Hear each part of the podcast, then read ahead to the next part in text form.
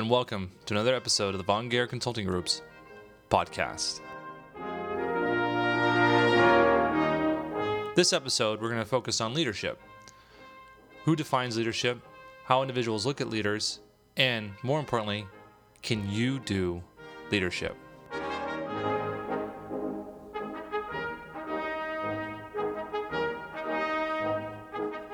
On a recent posting on a group on LinkedIn, one of the members asked the rest of the group a question about leadership.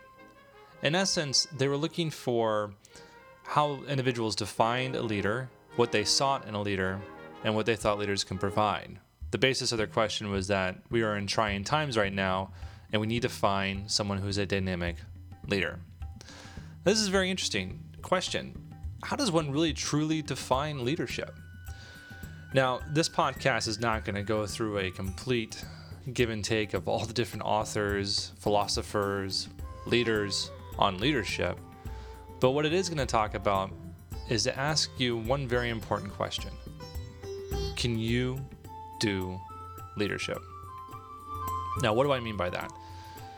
Many of the responses to the question on LinkedIn spoke about how they had a desire for their leaders to be really kind of like them. They looked for empathy in their leader. They wanted someone who would listen to all opinions and ideas. They wanted someone who connected with them. They wanted someone who really understood who they were as individuals and could understand their plight and purpose. And if you really think about it, what all those people were really talking about was the golden rule. They wanted a leader to be just like them to mimic their behaviors, to do what they thought leadership was important to be. They wanted a leader to be like them. And think about it when we go through elections in our country, the United States, or when we look at some very popular leaders uh, across society, be they sports coaches, uh, sports individuals on the field, military leaders, business leaders, we tend to connect with individuals who most most likely represent us. When the reality is, not necessarily a good leader, and more importantly, that's not necessarily doing leadership. So the question still remains what does all this mean? What does it mean about applying the golden rule when an individual looks at a leader? What does it mean to you about doing leadership? If we all just kind of look at ourselves and we and we navel gaze a little bit, we all think that we can become great leaders, but the reality is that's not really the case. There are times when you have to follow and there are times when you have to lead. And unfortunately, some people just are not going to be leaders. Now, while we all would like to be leaders, and I just said most of us can't, some of the reasons why we can't be leaders is because we're trapped into a number of fears and obstacles that we put in our own way. The first obstacle is the fear of what others are going to think about our decisions. Will they really like us? Will they follow us? Our other obstacle is a lack of initiative. We miss those opportunities that come forward for us to take charge and to be in charge. Or when we're thrown in an opportunity where we can take charge and be in charge, we tend to shrink away. And also, there is that last obstacle is a lack of desire. Yes, it's easy to be uh, a backbencher and make comments and criticize those who are leading, but usually it's because we really don't desire to be the ones in charge anyway. So, what I'm getting at is that it's one thing to define a leader, it's one thing to identify a leader, it's even one thing to criticize a leader, but it's a completely other thing to do leadership. Let's be honest with yourself. Let's take a great look at yourself in the mirror. Or if you're driving and you're listening to this, um, keep your eyes on the road. Uh, or if you're at work in your cubicle, just look at the cubicle wall. But let's be honest with yourself. Do you really know what it takes to do leadership? If you think it's a title, let's say you're a manager, vice president, CEO, president, whatever, have, have a corporate position, general, lieutenant, sergeant, colonel. Even if you have a lot of sales awards or you've won lots of praise from the press, you've got lots of you have a Pulitzer Prize, etc. That's part of leadership. That, that gives you a ticket through the door to the leadership game, but it only lasts for a while. Because Because once you're on that leadership stage, you've got to perform, you've got to do leadership. You have to demonstrate to others that you have a sense of direction, you have a sense of purpose, you have a sense of an ability to define the vision for those who are going to follow you, and more importantly, you have to exude confidence. Confidence is very key when it comes to being a leader. So, titles, authority, um, awards, recognition, as I said before, those give you a ticket into the leadership game. But all the titles and all the money or all the awards are meaningless if those who are going to be following you don't want to be led by you because they don't respect you.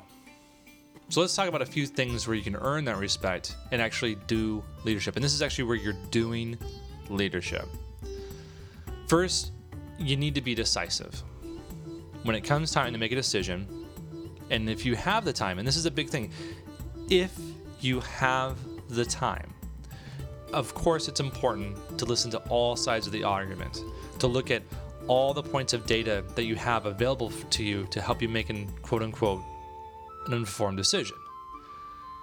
But in the end, whether you have all the time in the world or you have to make a decision right now, you're the leader and you have to make that decision.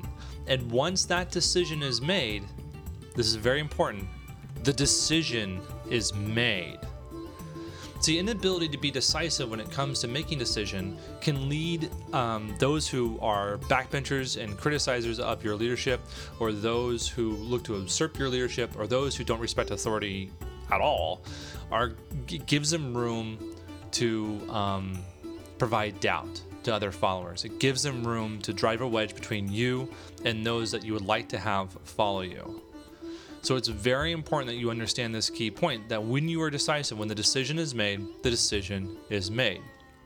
If you have to walk a decision back, if you have to um, backwards tread um, because you're not decisive, then your followers will know that you're a little bit weak and they'll be willing to push some extremes uh, against your decision making ability to a point where either you're going to come to a clashing of head to heads and someone's going to have to go, and most likely it will be you in the end, or you'll make a very poor um, decision that can result in poisoning of the team that you're working with, which could then snowball into um, indecisive moments, decisive at the wrong time, heavy handed tactics, etc. Now, I'm not talking about being a petty tyrant, and I'm not talking about you know you're you're you know dictating from a throne or anything like that. But it's very important that you allow others to know that when you make a decision, the decision has been made. Now, second, and maybe I don't do a good job of doing this at all myself, but you have to be able to articulate your vision that inspires belief. Very, very key. Articulate a position that inspires a belief in your followers, creating a vision. Let's look back at the 2008 election. We had two candidates, both with very interesting histories. One a former prisoner of war, the other the very first African American uh, individual to become elected president. What did he do better than John McCain, Mr. Obama? He was able to articulate a vision that all the people who went to his campaign rallies and, and then in the end voted for him could inspire to. And more importantly, he inspired them to choose him over his opponent, to choose his vision over his opponent's vision. He was able to articulate it in yes we can as a phrase he was able to articulate simply that if i talk to someone else on the street and i can ask them why do you want Obama versus why do you want McCain, they could articulate his vision where they'd have a hard time maybe articulating McCain's vision. This means using every tool and every resource that you have at your disposal. If you're not great at speaking, but you're great at visual things, if you're not great at visual things, but you're better at speaking, any tool or skill that you possess innately to help build your argument, case, and more importantly, a vision that your followers can easily understand and copy for you. They'll become, in essence, your believers, and they will espouse your vision to others amongst the team. A failure to do that can result in a muddy argument that becomes too difficult to understand, too complex for anyone to want to listen to, and then therefore too difficult to execute. A failure to get your followers' ability to believe in your vision really is an immediate loss of power. No matter how decisive you are, no matter how um, how much of a social butterfly you are, if they cannot articulate what it is about you as their leader, they're not going to follow you. They're just not going to follow you. It's that simple. And third, this is a very hard concept for a lot of people who want to be leaders, but it's a very important one to understand. You must know when you have to follow. Let's think about that for a second. I've talked about being decisive. I've talked about being um, uh, taking charge. I talked about being in charge, taking taking advantage of those opportunities, and and and espousing a vision to your followers. Those followers being those that you're leading as part of your team. But now I'm asking you to step back and follow. That doesn't really quite make sense for someone who's a leader, right? But it does. See, great leaders, as opposed to good leaders or mediocre ones or really poor leaders, great leaders allow those that are underneath them to shine. They allow those that are underneath them to take pride in their work. They award them the accolades.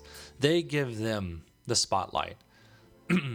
they promote them because when they do that, they tell all the other leaders around them and everybody else who's thinking about joining their team look at him or look at her.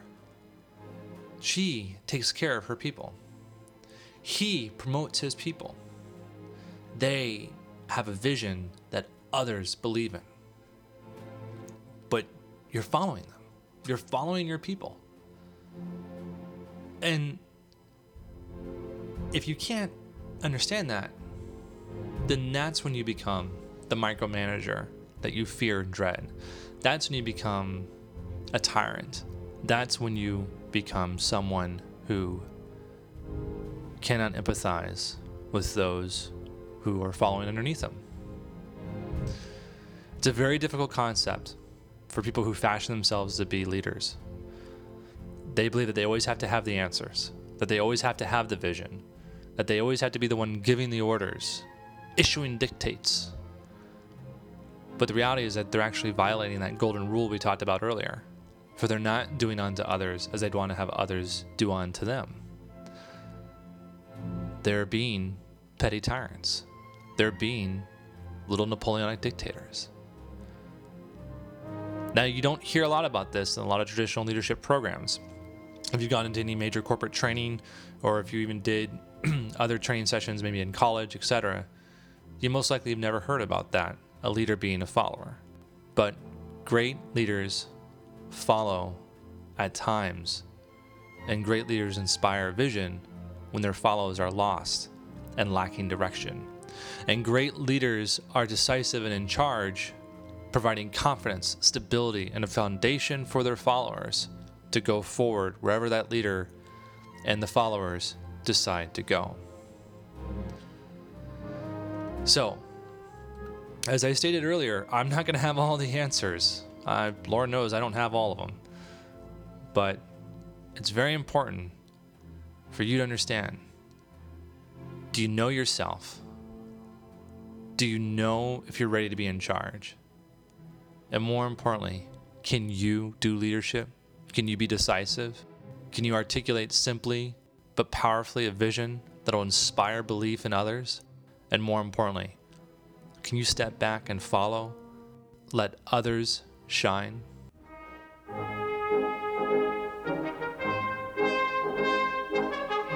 Well, that's it for today's podcast. Let us be a lion in your corner and roar your success at the Von Gehr Consulting Group. Check us out online at www.vongehrconsulting.com. That's V O N G E H R consulting.com. Or follow us on Twitter at Von Gehr CG. V O N G E H R C G. Hey, even become a fan of us at Facebook. Von Gehr CG Lions. That's all for today. Until next time, have a wonderful day, and we look forward to roaring your success.